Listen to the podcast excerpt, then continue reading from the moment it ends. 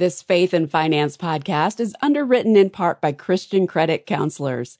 If you're struggling with credit card debt but don't know where to start, our trusted partner, Christian Credit Counselors, offers a debt management program that can get you out of credit card debt 80% faster while honoring your debt in full. Contact them to get out of debt today at ChristianCreditCounselors.org.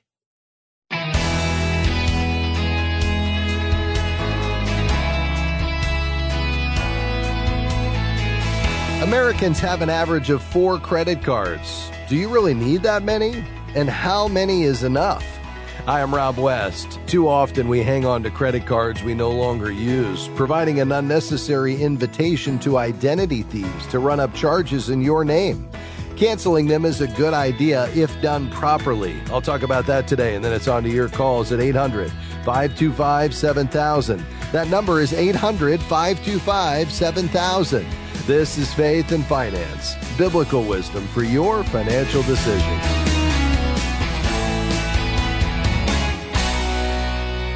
Well, Christians should always take Proverbs 10:4 seriously. It reads, "A slack hand causes poverty, but the hand of the diligent makes rich." We certainly don't want to have a slack hand when managing credit cards. I know you agree because we get a lot of questions about credit cards, and two of them go something like this If I close a credit card account, will it affect my score? And why does it affect my score? Your credit score will drop a little after closing an account. Most people are surprised by that because it seems like you're being punished for doing the right thing. But it really comes down to mathematics and complicated computer algorithms. To find out why your score drops, we'll have to simplify things. So first, a definition. An algorithm is just a set of rules that solve a problem in a limited number of steps. Algorithms live in computer models that give you more credit score points for having three things long standing accounts, more available credit, and more kinds of accounts, like a credit card, auto loan, and mortgage. If closing an account falls under one or more of those factors, your score goes down. So just remember, the longer you have an account open, the more credit you don't use, and the more types of accounts you have, well, the higher your score. In fact, those three factors make up 55% of your FICO score. Now, why is that? Well, it's simply because having old accounts, unused credit, and more kinds of accounts tells lenders that you're more likely to pay them back. But is this really something to worry about when you close an account? A slight drop in your credit score? Usually not. But there's one occasion when it could be important. If you're shopping for a mortgage or some other kind of loan, you want the highest score possible. Lowering your score by even a few points could put you in a lower range of scores, and that could affect the interest rate you get on the loan. A higher interest rate means money out of your pocket every month.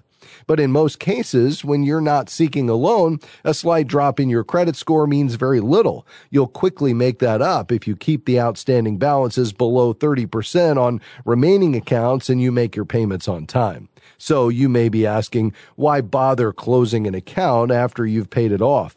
Especially if it's going to cost you points on your credit score. Well, there are at least two good reasons. First, it eliminates the temptation to use it if you run into an unexpected financial problem. That's what your emergency fund is for, and you should use that money if the car breaks down or the water heater starts giving you cold showers. I've already mentioned the second reason to close an unused account. It's the constant threat of identity theft. If your account is hacked, It'll cause you a lot of headaches, especially if it's unused and you're not paying any attention to it.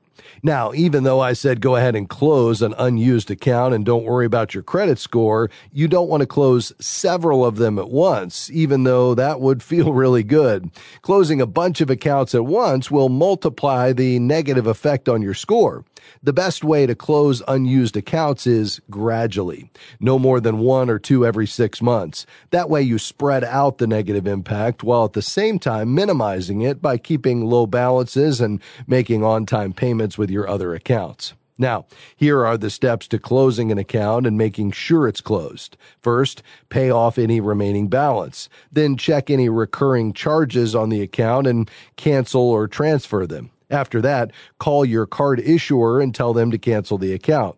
You may want to follow up by writing an email or letter to your credit card issuer to confirm your card's been canceled. Finally, double check your credit reports at all three credit bureaus, Experian, TransUnion, and Equifax to make sure the account's been closed. You can get them for free at annualcreditreport.com. Okay, so that's why you should close an unused account and how you should do it. And again, don't worry about how it affects your score. Hey, have you checked out our new FaithFi app? You can use it to manage your money and get a clear picture into your spending and perhaps make sure it's going where you want it to. You can learn more at faithfi.com. Just click app. All right, your calls are next 800 525 7000. I'm Rob West, and we'll be right back.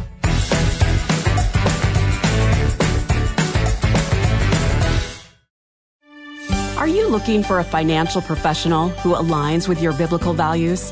Certified Kingdom Advisors are trusted financial, legal, or accounting professionals who have completed a rigorous certification program to ensure they provide biblically wise financial advice as part of their practice. You can find a local CKA professional in your area by going to faithfi.com and clicking Find a CKA. Are you struggling to fit your faith into your practice as a Christian financial advisor? The Certified Kingdom Advisor designation teaches you a step by step process to confidently deliver advice that aligns with Christian values. Discover the skills you need to help your clients make a kingdom impact. Get started today by enrolling in the CKA educational program at kingdomadvisors.com slash get certified. That's kingdomadvisors.com slash get certified.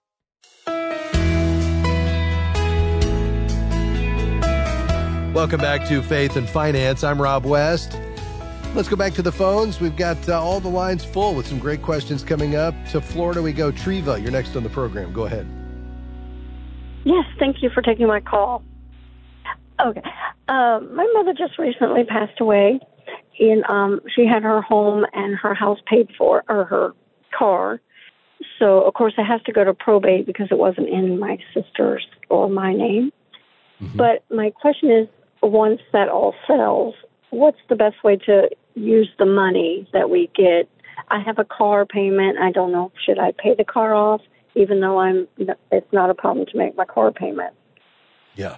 Or yeah, very good. that money sit in the because my husband and I are old. I'm I'll be sixty and he, um, you know, you want to have some cash. yeah, sure. You said your age is sixty. Is that right? I'll be 61 this month. Yes. Okay. And so are you and he working or one of you? I work full time and he has okay. his own business, but um, okay, great. He'll probably be yeah. retiring soon. Well, I'm so sorry to hear about your mom's passing. How much do you think you'll receive when the estate's settled? I'm thinking close to at least sixty thousand. It's um, split three ways, so okay. her home should be well at least one fifty plus the car's worth fifteen and okay. she just had a small insurance policy. Yeah, so you you'll receive about sixty thousand. Uh, let me just kind of run through a few questions about your financial situation. Do you all have what I call an emergency fund of maybe three to six months worth of expenses and savings? Yes, I have about nine thousand in savings. Okay, what do you all spend on a monthly basis, roughly? I only spend maybe fifteen hundred because I think I clear close to two thousand. I live pretty modestly here in Florida. okay, but do you and your husband kind of separate the bills, or is that everything?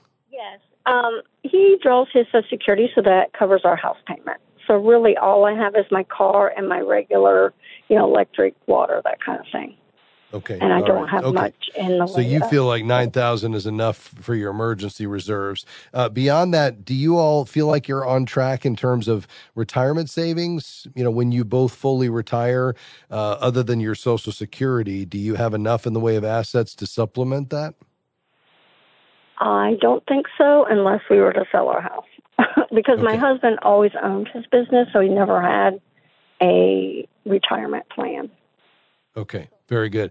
And uh, so, uh, does the business have value? Would it be sold when he's retiring? he's actually a horse trainer, so um, not really. Okay, all right. Yeah, no problem. Um, so that would be one option is for you all to try to put as much of this away into retirement accounts as possible. Uh, I do also like the idea of paying off the car. Um, so that would be one option. How much is uh, is left on the balance of that car note? About twenty six thousand. Okay. I just got it. Okay. Yeah. So you could wipe that out. That would obviously free up more on a monthly basis that you could plow back into additional savings. If you want to do any giving on this, you could do that. And then the balance, perhaps you'd fund Roth IRAs. Uh, that would be retirement accounts individually. And you could put in over the age of 50, $7,500 this year. And so you could put in 7,500 for each of you or a total of uh, 15,000 uh, between the two of you. And before you file your 2022 return, you could actually go ahead and fund last year's at 7,000 apiece. So you could put in four, uh, uh 14,000 uh, for 2022, and then you could turn around and put in another 15,000 for 2023. Uh, so between the two of that, that would get you, you know, about all of this money allocated because you'd have 29,000 going into Roth IRAs that you could then invest and grow for the future. So you'd begin to build a, a little bit of a nest egg that would supplement Social Security, um, in addition to now having your car paid off, which gives you more margin on a monthly basis. How does that sound? It sounds good. Other than yeah. we've already submitted our taxes because my husband's business, we have to file by the 15th of March. So I've already submitted. Okay. yeah. Okay, so you could put at least 15,000 into 2023 Roth IRAs and that would get a good bit going there and then you could either put the rest of that in savings uh, or as a sole um, a sole proprietor essentially you could open what's called a SEP IRA, SEP IRA.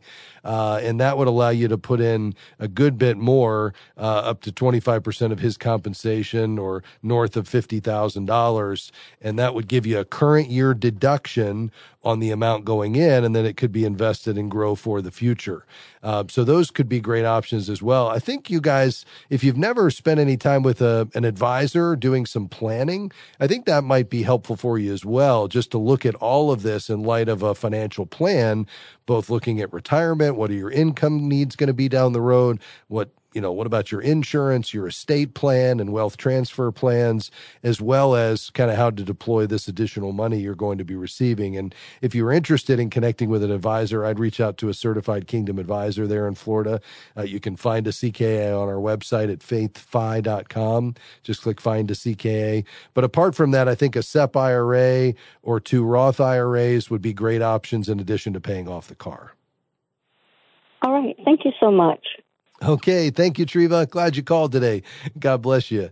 Uh, 800 525 7000 to Huntington, Indiana. Hey, Ed, thanks for calling. Go ahead. Ed, are you with us? Yes, I am.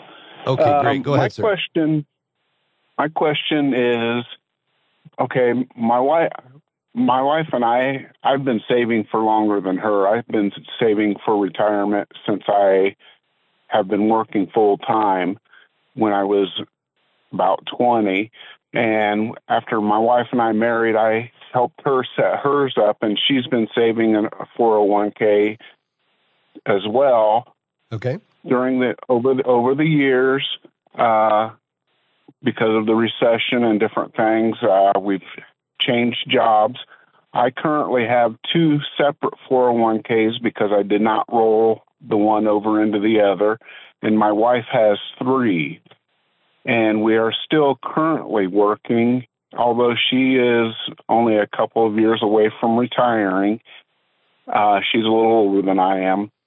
And I was looking at combining her two into a local institution retirement plan so that I just want to make it easier for her to be able to go in and talk to somebody about when if something should happen to me. Sure. Where she can go in and say, "Hey, uh, I need I need to raise how much I'm getting out of my retirement plan, or right. or something like that." And at the same time, then I was going to roll my, the one that I am no longer contributing to into a plan at the same yes, place. so that she could have access to that.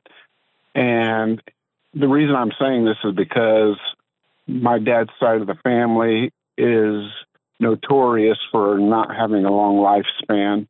Yeah. And Let me weigh in on this because I've got to hit a break here in just a second. I totally agree. I think rolling this into two IRAs, so reducing the number of overall accounts will simplify things. The key is to find that trusted advisor. If you've got somebody locally, great. If not, you could find a certified Kingdom advisor, two or three to interview on our website at faithfi.com. Just click find a CKA. You could do some planning, build a relationship that she could continue if you pass away before her, but also have that one IRA for each of you that is the recipient of these rollovers to get things a lot more simplified and invested together. Thanks for your call today. Well, we need to take a break. This is Faith and Finance. We'll be back after this.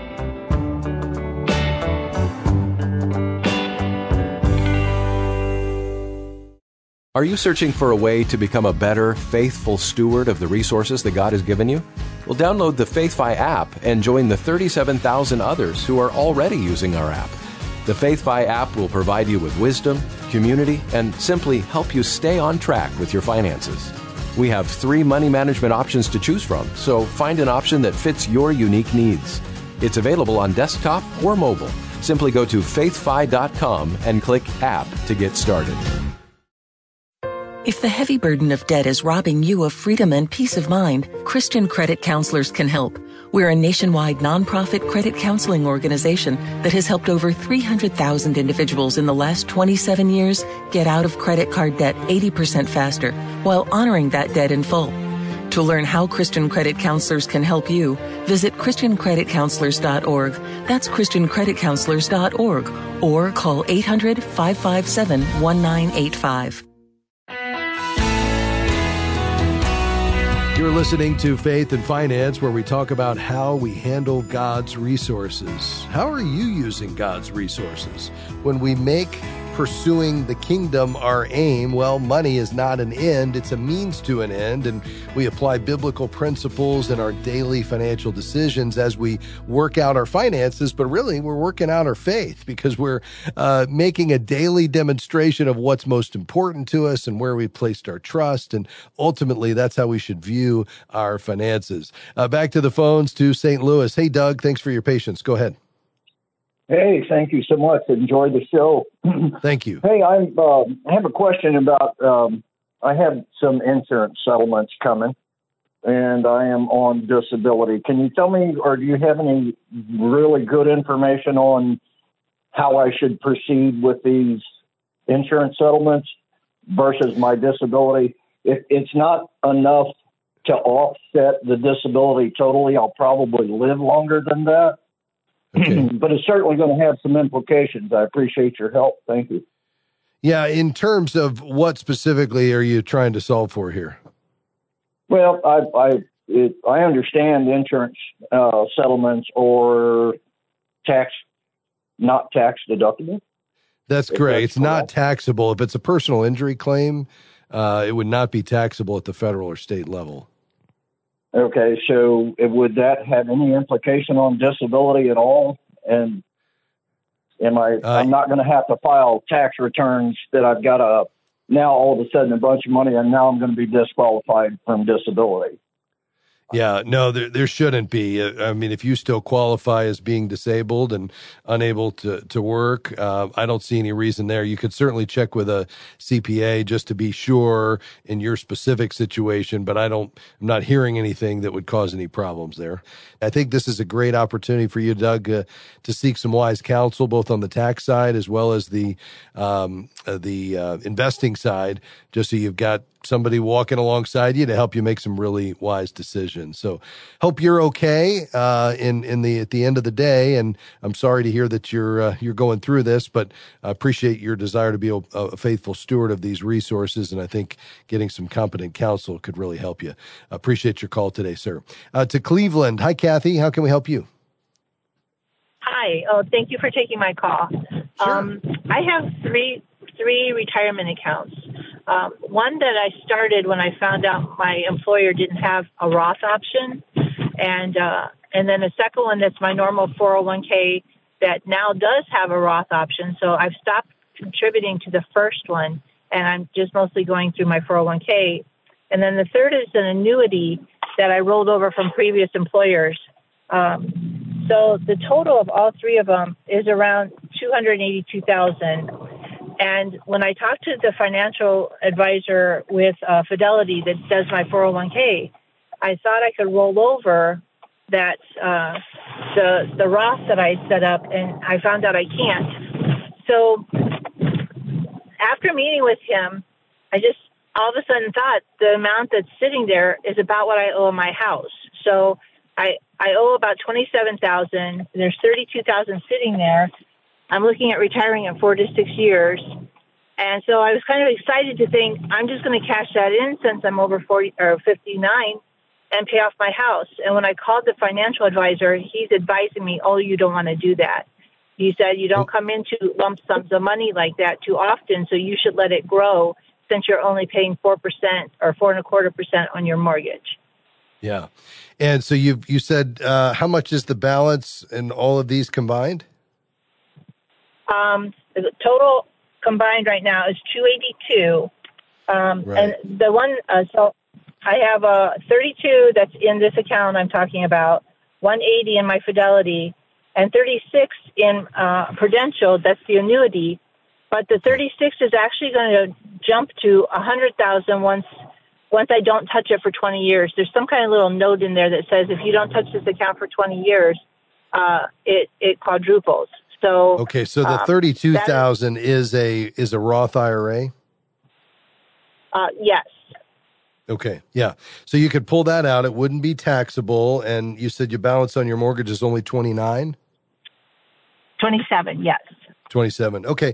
Yeah. I mean, I would go, I could go either way on this. I mean, obviously, the point of these investments is for them to grow. And uh, the Roth is a great option just because you've got that money in there growing tax free, which is a huge benefit in the sense that, you know, even once you retire, you still have, if you're in good health, uh, a decades long need for this money to last. So this would be a part of your overall investable assets that could help to offset your income needs in retirement beyond what what Social Security will cover, which was never intended to cover more than 40%. So I think what your advisor is saying is, man, as much as I hear you that you'd like to be debt free, I'd love to keep these assets growing and compounding for you, especially while the market's down right now, letting this recover and moving to higher ground. And, and then you just make a goal out of your current cash flow to get that mortgage paid off by the time you retire. And if you do that, now you're entering retirement debt free, which keeps your lifestyle as low as possible, but you you're maximizing your investable assets. So you've got more to draw from down the road. Um, so that's the financial case for it. What that's not counting, though, Kathy, is just the peace of mind of you knowing that you've paid off your home and that it's free and clear. And if you feel like you have a leading from the Lord or a conviction to be debt free, or that would just give you a greater peace of mind, I don't have any problem with that. I mean, it's tax free money. You've already paid the tax on it. As you said, you're not going to pay a penalty. And although you're only paying, you know, 4% or so on it, I think the non financial benefit of you being unencumbered and knowing that you're completely debt free and now you've got this extra money now on a monthly basis that you could give away or sock into savings. I think that's a great idea. So I, again, I could, and I know I'm sounding like I'm talking out of both sides of my mouth, but I think at the end of the day, you could do either one from purely a financial standpoint. It'd probably be better to leave that money in the Roth and just let it grow and just keep paying that mortgage as much as you can and get it paid off by the retirement. But if you feel like you'd rather have your home free and clear, I'd say go for it and don't look back. Does that make sense? It does, and, and you're almost repeating word for word what the advisor said. So that gives me kind of confirmation. And I am paying extra toward my mortgage, so I'm on track to have it paid off in four years. So um, I'm so there's not really a concern there. There was just that uh, that one moment that I thought I could do this. And yeah. and one thing the advisor said is you could do it next year too. You know, anytime yeah, you want to, right. you do it. So I don't have to rush into it. Exactly. And if you waited till next year, you're probably going to let this, you know, 32,000 recover to maybe 35 or 36 uh, or maybe higher than that, you know, as the market recovers. And then again, you could, you know, come in and wipe it out at that point. So I think that's good counsel. I just want to leave room for the Lord to lead you to do something that He wants you to do or that you feel compelled to do around paying off debt. And if that was the case, I wouldn't want to stand in the way of that by any means. Absolutely. All right. Yeah. That, thank you very much. I really appreciate it. All right, Kathy, thanks for your call today. Well, that does it for us today. I'm Rob West. Thanks to our amazing production team and to you for listening. I hope you'll join us again next time, right here on Faith and Finance. Faith and Finance is provided by FaithFi and listeners like you.